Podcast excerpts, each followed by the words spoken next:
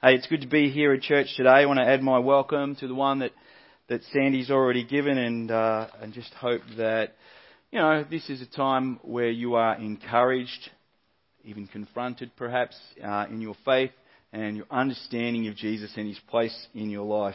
A, um, we might pray and then we'll, we'll get into finishing off this, this little powerful letter that Paul wrote to, to the churches in Galatia.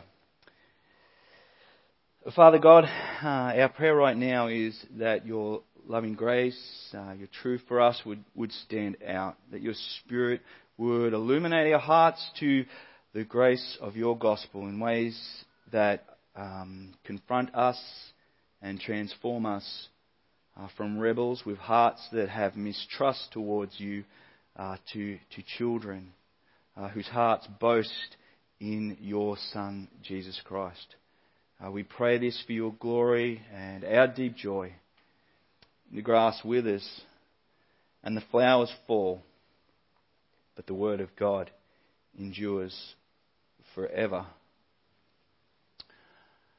Okay, um, honesty time, maybe, I don't know, whether you want to admit this or not, or whether you've taken time to think through this or not.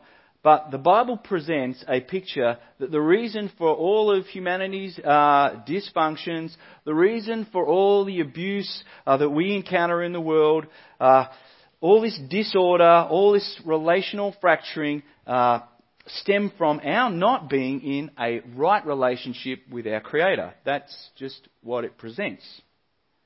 In Genesis, we are told that, a, that, that God, who was compelled by nothing, restrained or opposed by nothing, just creates.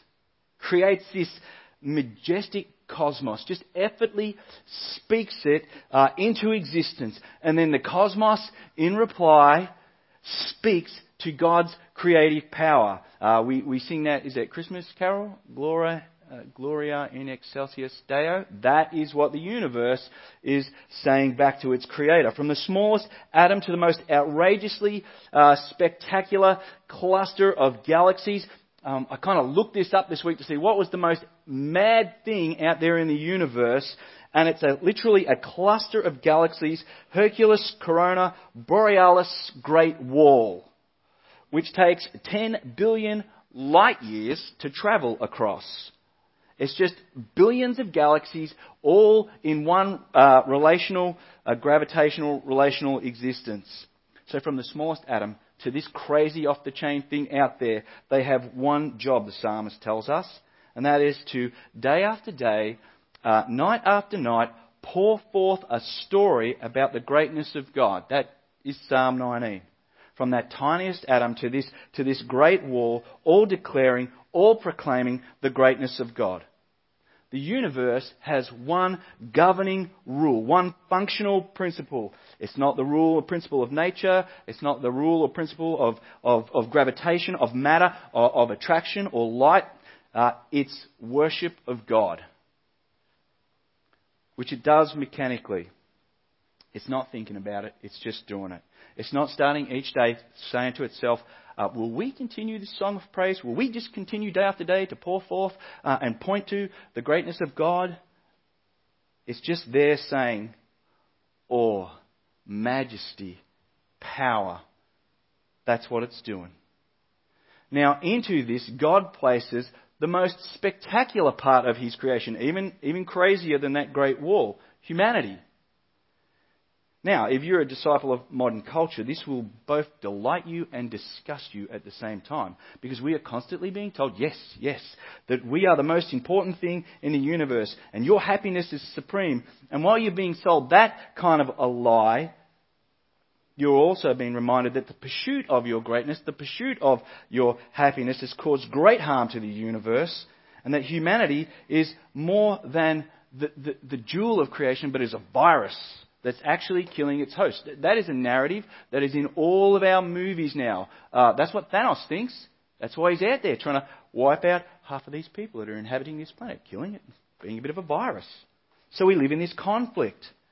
However, if you take the Bible uh, at its word, this will fill you with, with awe and humility. that pours out in, in relational worship. That every day gets up and says, awe, majesty, power, and trust, and dependence, and love. That our lives would wake up each morning and boast in the love and the goodness of God revealed in creation, experienced in relationship. God said to humanity, this cosmos is off the chain in its spectacularness. There's some stuff out there that you will eventually find that will just blow your mind apart. However, you stand over and above it. In fact, I'm giving you the job of, of naming some of this creation. Because you are my image bearer. In you alone have I replicated some of my character. Everything else you find in the universe is about my power, but you are about my character, my heart, who I am personally. And you alone are designed to enjoy me, to know me, and proclaim me relationally, not, not mechanically. This is all yours. I am all yours. Go, delight in me. Go, delight in each other. Populate and fill the earth and then subdue it. You know, be masters of it. And that means cultivate it and nurture it and fulfill it to its, its potential that I've designed it for, not become uh, like a virus to it, not abuse it. Boast, go and boast in our relationship. Make it the center of all that you do. Let it fill you with deep satisfaction. Let it fill you with joy. Now, just in case you are asking the question, why are we back in Genesis? Aren't we trying to finish off Galatians? You've rolled us back to Genesis again. Uh, yes, I have. Because the good news that we've been looking at all the way through Galatians, at the center of this book, is seeking to get us back here. Seeking to get us back to a place where we're in, in right relationship with God, as where we, we were created, as we were made to be enjoying life to its fullest, boasting in the love and the goodness of God. That's your design spec. Outside of that, you're broken. It speaks about the, the, the, the, rescuing of us and the setting us free from the relational dysfunctions and distrust that we now experience, that are, that are across all lines that we encounter. That our actions are from this original setting enslaved us to. Like it's a beautiful picture, isn't it? Universe is yours. And do whatever you want. Love me. It's all yours.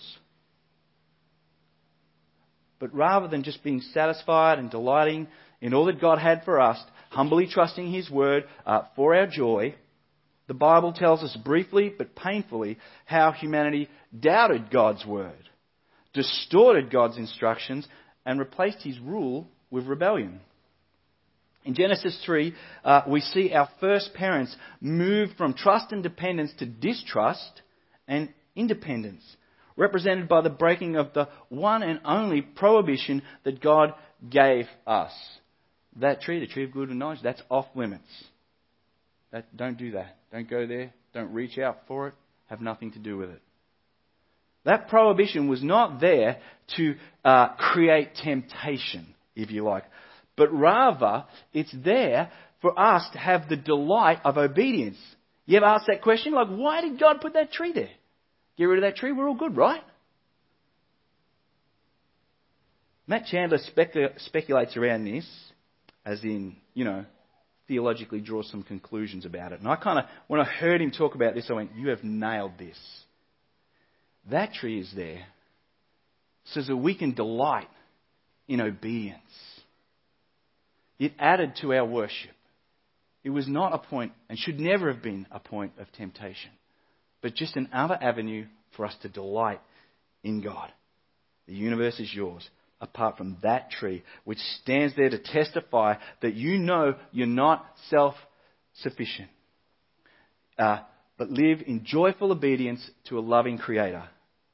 The moment we reached out in autonomous self rule, reducing God's word to something we mistrust or disregard or something that we could rule over, we irreversibly fractured the harmony of the created order and we brought the wrath of God into the relationship, and the curse and the consequences of sin were unleashed on creation.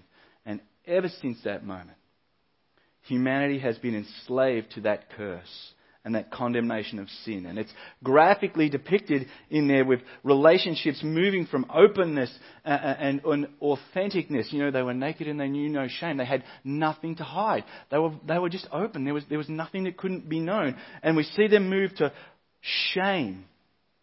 They hid. Full of shame, full of mistrust toward God and toward each other now out of loving, uh, trusting relationship with God due to this sin, humanity, uh, down through the ages, ha- because of sin, has a history of mistrust towards God. And mistrust uh, works itself out in two ways, two kind of two kind of broad categories, if you like. They're not the, they're not exclusive categories, but they're tidy categories, and they're the categories that we have been using uh, through the book of Galatians. They, this, this works itself out in legalism and it works itself out in license or, or relativism. The mistrust of legalism says that, that, that we uh, merit God's love, uh, is that we work hard at being good.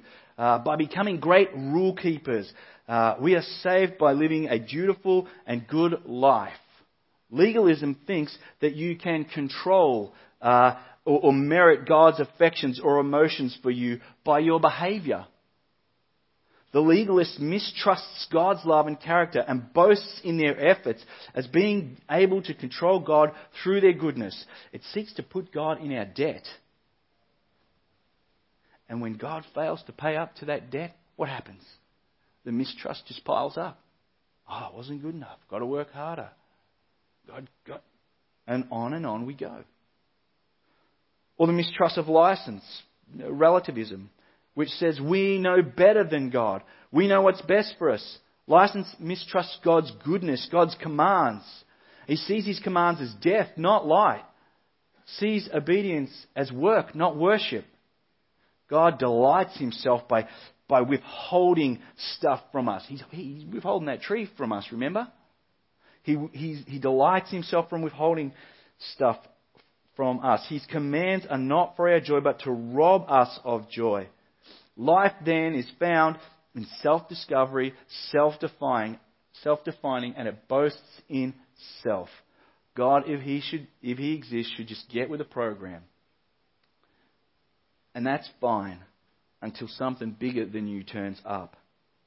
And then we're angry at this irrelevant God for not making us powerful enough, wise enough, to deal with life, making us limited, making us needy.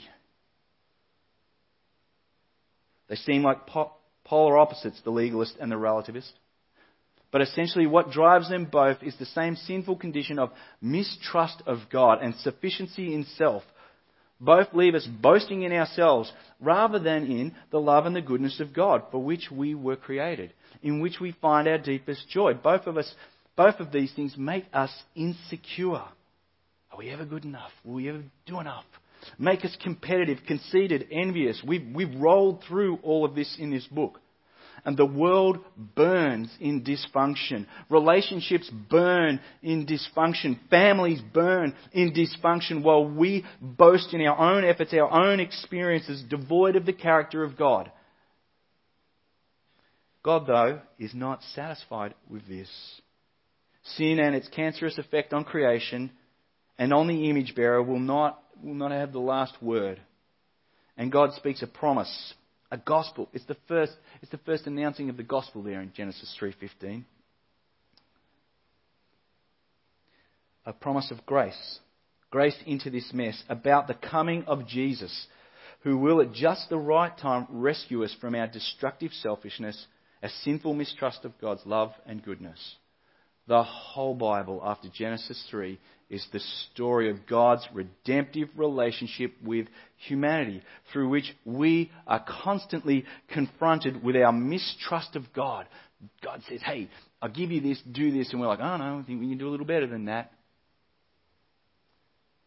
We're constantly confronted with our mistrust of God, and God's has said His steadfast love to bring us back to right relationship with Him. And then we see God once compelled, once again compelled by nothing, restrained or opposed by nothing. Just sheer unmerited grace sends Jesus to be what we can't be, to be what we fail to be, to be the perfect image bearer whose life pours out in worship of God whose life delights in obedience to God's commands, whose life proclaims the character of God. And as the writer of Hebrews says, he is the radiance of the glory of God, the exact imprint of his nature. Jesus' whole life boasts made much of the goodness and the love of God. And then Jesus takes this perfect life, this perfect boast, and offers it as a substitute for our lives of mistrust, of manipulating legalism and indifferent relativism at the cross. There, Jesus, the promise of God, the promise of grace, God in the flesh bears the, the outcome, the wages of this curse that has been unleashed on humanity. The curse of sin, the wrath of God. And uh, all rest on Jesus. All of our mistrust, all that people boasted in in themselves, so that we might, might through faith in what Jesus has done for us on that cross, become justified. That is, put back into a relationship that resembles what we had at creation. We're back in right relationship with God, like, like we'd never broken His commands, like we'd never sinned. We're justified back with God. No shame, no fear of death, no mistrust in God, just sheer delight in Him for what He has done for us. This is the gospel. That God, in His grace, saves us by faith alone, in Christ alone. The gospel strips us of any boast that we have, of any claim to manipulate and control God, of any, of any boast that we might have to, to say, this is how we will gain salvation, or to say, this is how we don't need salvation. And it tells us that we need grace in our lives to live well again. The gospel points out our need. And all through Galatians, we have been seeing that the gospel has left us with one primary job once we become Christians. And that primary job is not to go and do good works. That primary job is, is not to go and, and live in some, in some carefree uh, life that, that makes much of grace because we can just do whatever we like. They are just legalism and relativism trying to come back and rob the cross of its power. In fact, Galatians has been all about uh, these two deep scripts of the human heart uh, trying to distort the gospel, trying to empty it of its power, of its one central boast. And its one central boast of the gospel is the cross. Our one job as a Christians is to boast into cross, to make much of Jesus. And now, at the end of this letter, Paul uh, grabs the pen there off his scribe uh, who, who he's dictating to, and he, and, he, and he kind of he writes in his own hand now. He wants to push home that real Christianity uh, is, is, is, not, is a matter of inward change, not external rules, not external behavior modifications or ritual practice. And the cross of Jesus is the only means by which this change takes place, the only means by which God brings us back to Him. It stands against all other schemes, all other ideas of self salvation. It strips us of our ability to boast in ourselves and demands that our lives be humbly realigned to God through faith. Through faith in what? Through faith in Christ, through faith in what He has done on the cross, where Jesus took upon Himself all our boasting that flowed out of hearts of mistrust towards God where we tried in our lives to put God in our debt, where we tried to make God conform to our plan, overlook, sweep past our rebellion, our sin against our loving Creator, that pushes us out of relationship with Him, that means we can't be in relationship with Him. The cross is where God puts to death that old script, where God puts to death that old identity of needing to boast in self that drives us to gain value and worth and dignity out of our achievements, out of our experiences of life. And, and, and because we worship that, we drive so hard, it comes at the expense of, of everyone around us, of everything around us. Like, even if loved ones get in the way of what we think makes much of us, we will wound them to get to it. But through faith, we are recreated. We are made new. We have a new heart that has experienced the goodness and the love of God towards us that forgives and rescues sinners. Here is what's so wonderful about the cross. You could almost say it by heart by now. It means that you are far more wicked than you would ever dare admit. However, you are far more loved than you ever dare dream or imagine. You see, at the cross, God's grace moves toward the sinner and says, I know every detail, every harsh word, every broken promise, every insecurity that, that, that made you do uh, abusive things toward other people. Even your mistrust of me, I know of that too. However, I will exchange the honor and the dignity and the glory of my Son with your story, with your shame, with your mistrust, so that you can begin a new story that is not based in that old insecurity, that old insecure boast, but, but a story that is based in the profound power of the cross, the gospel, that God in His grace saves us through faith in Jesus, leads us to boast about the cross, its work, and its claim on our lives. And Paul writes, now, in capital letters, in his own hand, may I never boast except in the cross of our Lord Jesus Christ, through which the world has been crucified to me. The world has no power over me anymore. It can't control me anymore. I don't get my value out of it. I don't get my meaning out of it there anymore and I to the world. It's put a new boast in our heart. And this morning, set before us is this simple meal of bread and wine or juice that Jesus instructed us to maintain, so that we would never move far from what is the center of our faith, so that we would never think about boasting in something else. The cross on which the Prince of glory died, gave his body and his blood on our behalf. He was crushed. His body was crushed, so that ours would not be. He was crushed by the curse of sin, so that we would not be. He experienced the sting of death, so that we would not. This table reminds us that we have one job that informs and shapes all the theatres of our lives. It informs and shapes and, and, and, and, and casts its shadow over our marriages, over our vocations, over our hobbies, our recreations. We are to boast in the cross of our Lord Jesus Christ. And what have we found? That just sets us free, doesn't it?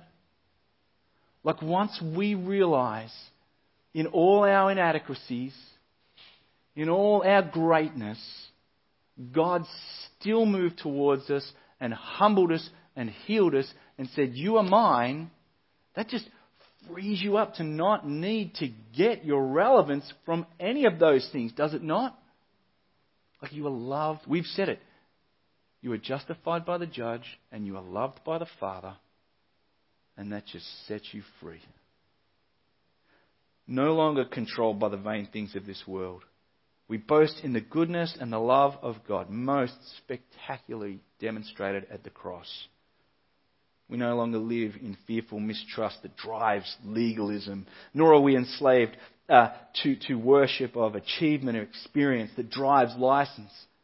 We're a new creation in Christ, boasting in Christ, and experiencing the deep power, the deep heart power of that transformation that that brings. We no longer mistrust God, but we delight in His goodness and His love. Our lives are once again proclaiming relationally, once again pouring forth. Once again, we are the image bearer of God, proclaiming the goodness of God in our lives.